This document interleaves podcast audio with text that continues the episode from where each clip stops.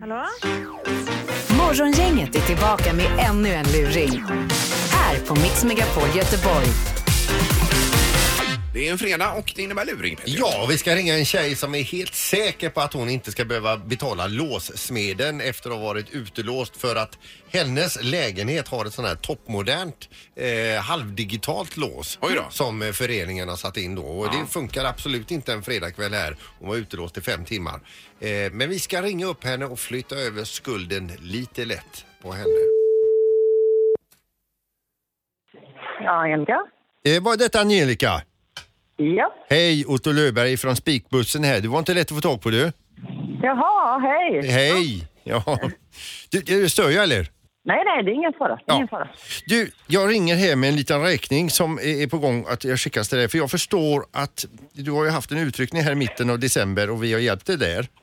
Ja. Ja, och så har jag varit i kontakt då, för jag sitter på kontoret och, och sammanställer sådana här saker då och varit i kontakt då med b- bostadsrättsföreningen här.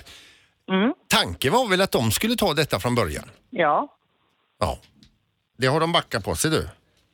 Jaha, okej. Du, berätta, vad var det som hände egentligen den här... eh, Det var, det var runt... Eh, det var sent. Ja. ja, ja, det var jag kom hem eh, och var klockan, klockan 11 på kvällen och så skulle jag köra in min nyckel i nyckelhålet och det Ja. gick ju. Ja. Men jag kunde ju inte vrida den. Jag fick inte upp eh, dörren, låskolven gick liksom inte tillbaka. Nej. Eh, och jag försökte och försökte och försökte och den har ju krånglat flera gånger och den krånglar ju för andra, andra eh, Ja. bostadsrättsgäster. Ja, i för, för huset. det här med att krångla, för när jag pratar med bostadsrättsföreningen här så antyder de att du, att du inte har varit eh, riktigt i dina sinnesfulla... Eller om du förstår vad jag menar. Att du var, Att jag var full. ja. Nej, jag var spiknykter för jag körde ju bil då. Ja, du du tycker det är konstigt av dem att säga så då? Ja, det är ju helt sjukt. Var det bara för att jag kom hem sent en fredagkväll då? För problemet var sen att då åker jag till en av mina kompisar Ja. som har den andra nyckeln. Eh, och det är efter det jag ringer spikbussen för jag tänkte att det kanske fungerar med hans nyckel. Ja. Att det bara har blivit något fel med min. Ja. Och då testade vi hans nyckel också och han jobbar på Dalek. Ja. Eh, Och han sa det att nej men det, det är så här, det är så här de bekymrar dem. Och sen kom ju den här snälla herrn från eh, spikbussen där då. Ja. Och det var ju helt trasigt i hela, hela låskyssen var ju kass. Ja. För, för- ja. För, när jag pratar med bostadsrättsföreningen så de säger att de har aldrig haft problem med de här överhuvudtaget va? Ja, det säger ju alla. För grejen var att enda orsaken till att jag fick tag i, i numret då, så är HSB, det här akutnumret, Ja. det var ju för att min granne kom hem. Ja. Och då sprang han upp och hämtade bopärmen, Ja. min då. Ja. Och, och så kom min andra granne och han bara, ja vi brukar få stå utanför i 20 minuter. Ja. Och min och de hade haft problem med förrådsdörren. Jaha, för de i bostadsrättsföreningen idag säger att det är ingen som har klagat. Fan vad dumt Utan han det är först alltså. när du kommer hem och som de påstår då är onykter. Ja. ja, det finns man ju tur att jag har vittnen då, att eh, två Ja. av mina grannar var med nere också. Ja. Men du, eh, som Nej, sagt. men det, skick, skicka den till mig så ska jag lösa det med föreningen. ja, just det. För du, du, då vill jag bara säga vad, vad det blir det här då va? Ja, ja visst. Mm. Ja, då har du den här avgiften då, ska vi se nu, det, det är ju den här 650, det är ju den du blir medveten om när du, utkörningen där. Sen Ja. har vi ju då själva eh, hårdvaran, låset, Mm. 3890 plus moms. Åh herrejösses. Ja, det är dyrt vet du, det är Som fina inte fungerar. grejer. Ja. Så, och sen så har vi då, eh, då ska vi se här nu, då har vi en jouravgift på 990 också då. ja.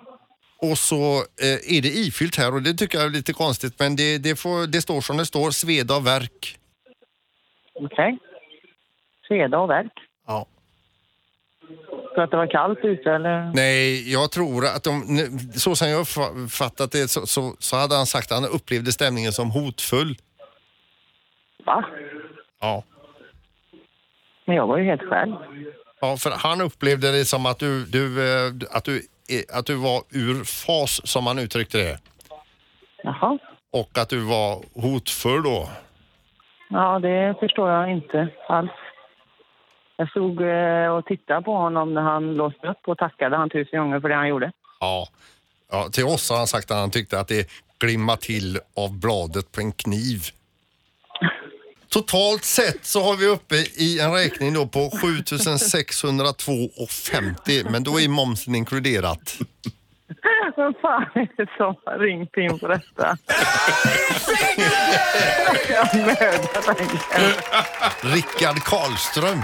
Ja, det är han va? Det är, han, va? Det var, det är jättebra att jag är hans chef numera, för jag vill ha ett samtal med honom. Ja, det är morgongänget på Mix Megapol här alltså. Ja, tack så jättemycket. Det var första gången jag blev utsedd för det här. Ja, men det är bra. Jösses vad arg jag blev nu. Hälsa Rickard så gott.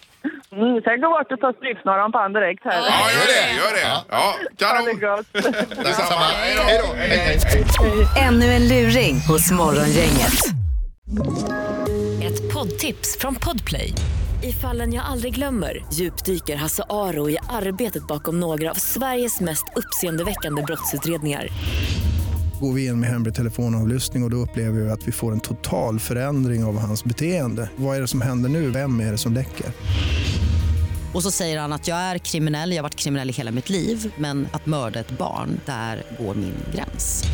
Nya säsongen av Fallen jag aldrig glömmer på Podplay.